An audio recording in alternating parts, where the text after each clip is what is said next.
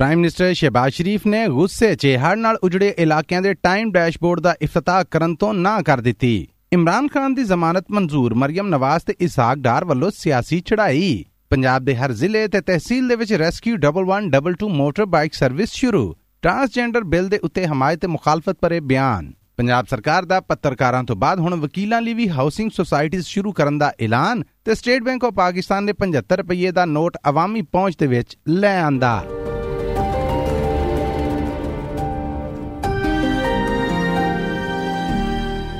ਇਹ SBS ਪੰਜਾਬੀ ਹੈ। ਲੈਂਦੇ ਪੰਜਾਬ ਦੀ ਖਬਰਸਾਰ ਦੇ ਨਾਲ ਮੈਂ ਹਾਂ ਮਸੂਦ ਮੱਲੀ।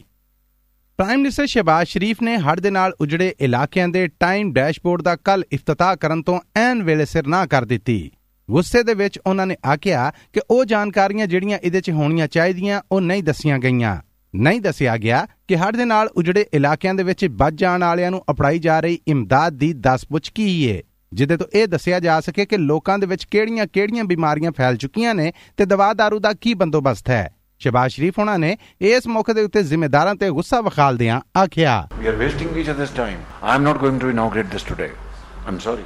ये कोई तरीका नहीं है बिल्कुल भाई आपकी जो इंफॉर्मेशन जो रेलिवेंट इंफॉर्मेशन वो नहीं है और इंटरफेसिंग नहीं है तो ये ये कैसा डैशबोर्ड है ये हॉटस्पॉट्स मैंने आपको अभी ये हॉटस्पॉट था मैंने इन वे पूछा कि भाई कहाँ क्लाउड की परमिशन रेन खुदा न खासा कहाँ हो सकती है तो अगर वो मेट को अगर आपने इंटरफेस नहीं किया तो ये ये कैसा डैशबोर्ड है दिस शुड बी ट्रैश्ड ਇਹ ਸਨ ਪ੍ਰਾਈਮ ਮਿਨਿਸਟਰ ਸ਼ਹਿਬਾਜ਼ ਸ਼ਰੀਫ ਦੂਜੇ ਪਾਸੇ ਪਾਕਿਸਤਾਨ ਤਹਿਰੀਕੇ ਇਨਸਾਫ ਦੇ ਪ੍ਰਧਾਨ ਇਮਰਾਨ ਖਾਨ ਨੂੰ ਕੱਲ ਇਸਲਾਮਾਬਾਦ ਹਾਈ ਕੋਰਟ ਨੇ ਜ਼ਨਾਨੀ ਜੱਜ ਨੂੰ ਜਲਸਿਆਂ ਦੌਰਾਨ ਧਮਕੀ ਦੇਣ ਦੇ ਕੇਸ ਦੇ ਵਿੱਚ ਬਰੀ ਕਰ ਦਿੱਤਾ ਹੈ ਤੋਹੀਨੇ ਅਦਾਲਤ ਕੇਸ 'ਚ ਬਰੀ ਹੋਣ ਤੋਂ ਬਾਅਦ ਨਵਾਜ਼ ਸ਼ਰੀਫ ਦੀ ਧੀ ਮਰੀਮ ਨਵਾਜ਼ ਦਾ ਆਖਣਾ ਸੀਗਾ ਕਿ ਇਮਰਾਨ ਖਾਨ ਸਾਈਫਰ ਖਤ ਰਾਹੀਂ ਅਮਰੀਕਾ ਵੱਲੋਂ ਸਾਜ਼ਿਸ਼ ਦਾ ਜੋਰ ਰੋਲਾ ਪਾ ਰਿਹਾ ਆ ਉਸ ਖਤ ਨੂੰ ਲੱਭਣ ਲਈ ਇਮਰਾਨ ਖਾਨ ਦੇ ਘਰ ਵੜ ਕੇ ਛਾਪਾ ਮਾਰਨਾ ਚਾਹੀਦਾ ਹੈ ਤੇ गिरफ्तारी होनी चाहिए वो साइफर पीएम हाउस से गायब हो गया तो मैं ये समझती हूँ कि जैसे ट्रंप के घर पे छापा मार के अमेरिकन ने उसके घर से ये जो सीक्रेट یا سینسٹیو ڈاکیومنٹس ہیں وہ برامد کیے تھے۔ اسی طرح بنی گالا، جس کا اصل نام منی گالا ہے، وہاں پر بھی ریڈ ہونا چاہیے رانا صاحب۔ وہاں سے آپ کو پتا چلے گا کہ وہ سائفر کی کاپی کدھر گئی اور جو اصل منٹس تھے وہ کیا تھے، اصل خط تھا وہ کیا تھا، اصل کمیونیکیٹ تھا وہ کیا تھا اور اس کو ٹیمپر کر کے کیا بنا دیا، تبھی جیب میں ڈال کے وہ خط لے گئے۔ ایسن پاکستان مسلم لیگ نون دی مریم نواز ਜਦ ਕਿ ਖਜ਼ਾਨੇ ਦੇ ਮੰਤਰੀ ਸਾਗਦਾਰ دا اکھنا ہے کہ 26 ستمبر تو ڈالر دی قدر کٹ رہی ہے۔ ਤੇ ਪਾਕਿਸਤਾਨੀ ਕਰੰਸੀ ਦੀ ਕਦਰ ਵਧ ਰਹੀ ਏ ਉਹਦੇ ਕੁਝ ਦਿਨਾਂ 'ਚ ਅਮਰੀਕੀ ਡਾਲਰ ਦਾ ਮੁੱਲ 200 ਪਾਕਿਸਤਾਨੀ ਰੁਪਈਆ ਤੋਂ ਵੀ ਘਟ ਜਾਏਗਾ ਉਹਨਾਂ ਨੇ ਇਮਰਾਨ ਖਾਨ ਉਹਨਾਂ ਦੇ ਉੱਤੇ ਸਿਆਸੀ ਚੜਾਈ ਕਰਦਿਆਂ ਆਖਿਆ मैं समझता हूं कि कोई ऐसी डिप्लोमेटिक कम्युनिटी में आपको मिसाल नहीं मिलेगी कि जो मिनट्स किए गए वो लैंग्वेज को इस्तेमाल कर ही नहीं सकता अब एस्टेब्लिश हो गया है कि साजिश अपोजिशन ने नहीं की थी साजिश इन्होंने की थी और वो पूरी साजिश का अल्लाह ताला ने ए टू जी ताना बाना खोल के रख दिया एविडेंस हमारे सामने है ਇਹ ਸਨ ਹੁਕਮਰਾਨ ਜਮਾਤ ਤੋਂ ਖਜ਼ਾਨੇ ਦੇ ਮਰਕਜ਼ੀ ਮੰਤਰੀ ਇਸਾਕ ਡਾਰ ਹੋਣੇ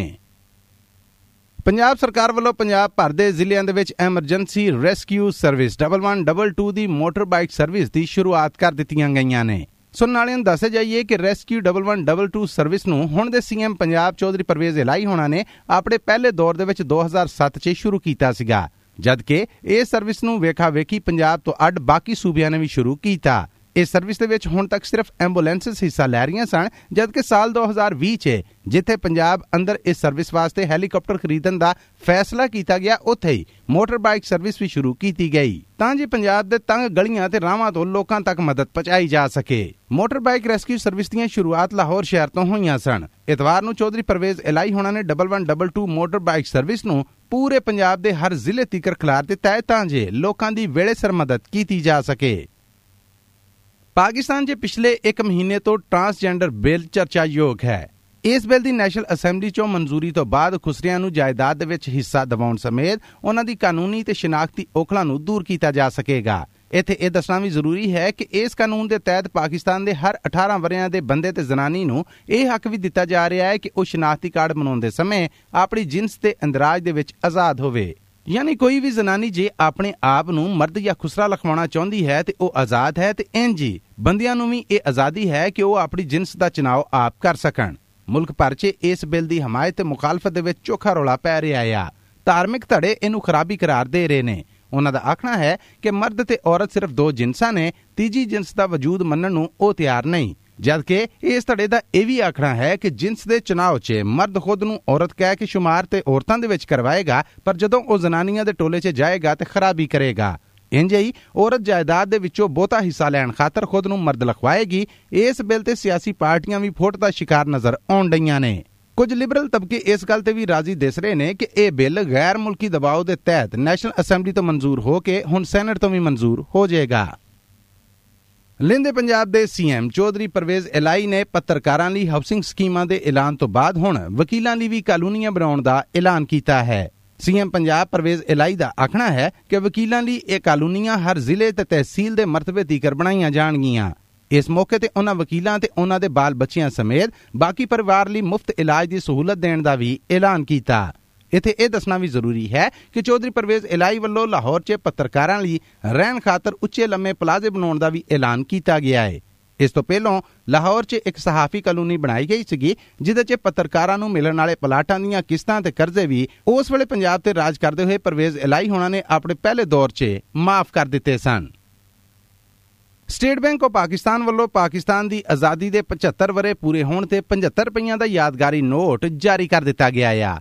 ਇਹ ਨੋਟ 30 ਸਤੰਬਰ ਨੂੰ ਆਮ ਲੋਕਾਂ ਲਈ ਜਾਰੀ ਕੀਤਾ ਗਿਆ ਹੈ ਇਸ ਨੋਟ ਦੀ ਮੁੱਖ ਵਖਾਲੀ ਰੌਣਕ 14 ਅਗਸਤ 2022 ਨੂੰ ਸਟੇਟ ਬੈਂਕ ਆਫ ਪਾਕਿਸਤਾਨ ਦੀ ਕਰਾਚੀ ਬ੍ਰਾਂਚ ਦੇ ਵਿੱਚ ਹੋਈ ਸੀ। ਸਟੇਟ ਬੈਂਕ ਵੱਲੋਂ ਕੀਤੇ ਗਏ ਐਲਾਨ ਮੁਜਬ ਆਖਿਆ ਗਿਆ ਹੈ ਕਿ 75 ਰੁਪਈਆਂ ਦਾ ਇਹ ਨੋਟ 30 ਸਤੰਬਰ ਤੋਂ ਕਮਰਸ਼ੀਅਲ ਬੈਂਕਾਂ ਸਮੇਤ ਸਟੇਟ ਬੈਂਕ ਤੋਂ ਵੀ ਲਿਆ ਜਾ ਸਕਦਾ ਹੈ ਇਸ ਨੋਟ ਨੂੰ State Bank of Pakistan Act 1956 ਦੀ ਸ਼ਿਕ ਪੰਜੀ ਦੇ ਤਹਿਤ ਕਾਨੂੰਨੀ ਹਸੀਅਤ ਹਾਸਲ ਹੈ। ਜਿਹਦੇ ਤਹਿਤ ਇਹਨੂੰ ਹਰ ਕਿਸਮ ਦੇ ਲੈਣ ਦੇਣ ਤੇ ਕਾਰੋਬਾਰ ਲਈ ਪਾਕਿਸਤਾਨ ਭਰ ਦੇ ਵਿੱਚ ਵਰਤਿਆ ਜਾ ਸਕਦਾ ਹੈ ਯਾਦ ਰਵੇ ਕਿ 25 ਵਰੇ ਪਹਿਲਾਂ 1997 ਵਿੱਚ ਵੀ ਪਾਕਿਸਤਾਨ ਦੀ 골ਡਨ ਜੂਬਲੀ ਮੌਕੇ ਤੇ ਸਟੇਟ ਬੈਂਕ ਆਫ ਪਾਕਿਸਤਾਨ ਵੱਲੋਂ ਯਾਦਗਾਰੀ ਨੋਟ ਚਾਲੂ ਕੀਤਾ ਗਿਆ ਸੀ। ਇਹ ਦੂਜਾ ਮੌਕਾ ਹੈ ਕਿ ਸਟੇਟ ਬੈਂਕ ਆਫ ਪਾਕਿਸਤਾਨ ਵੱਲੋਂ ਮੁਲਕ ਦੀ ਡਾਇਮੰਡ ਜੂਬਲੀ ਦੇ ਮੌਕੇ ਤੇ ਫਿਰ ਇੱਕ ਯਾਦਗਾਰੀ ਨੋਟ ਜਾਰੀ ਕੀਤਾ ਗਿਆ ਹੈ ਲੋ ਜੀ, ਇਸ ਹਫ਼ਤੇ ਲਈ ਇੰਨਾ ਹੀ। ਆਉਂਦੇ ਹਫ਼ਤੇ ਕੁਝ ਹੋਰ ਖਬਰਾਂ ਦਾ ਨਿਚੋੜ ਲੈ ਕੇ ਮਸੂਦ ਮੱਲੀ SBS ਪੰਜਾਬੀ ਦੇ ਸਭ ਸੁਣਨ ਵਾਲਿਆਂ ਦੇ ਰੂਬਰੂ ਹਾਜ਼ਰ ਹਾਊ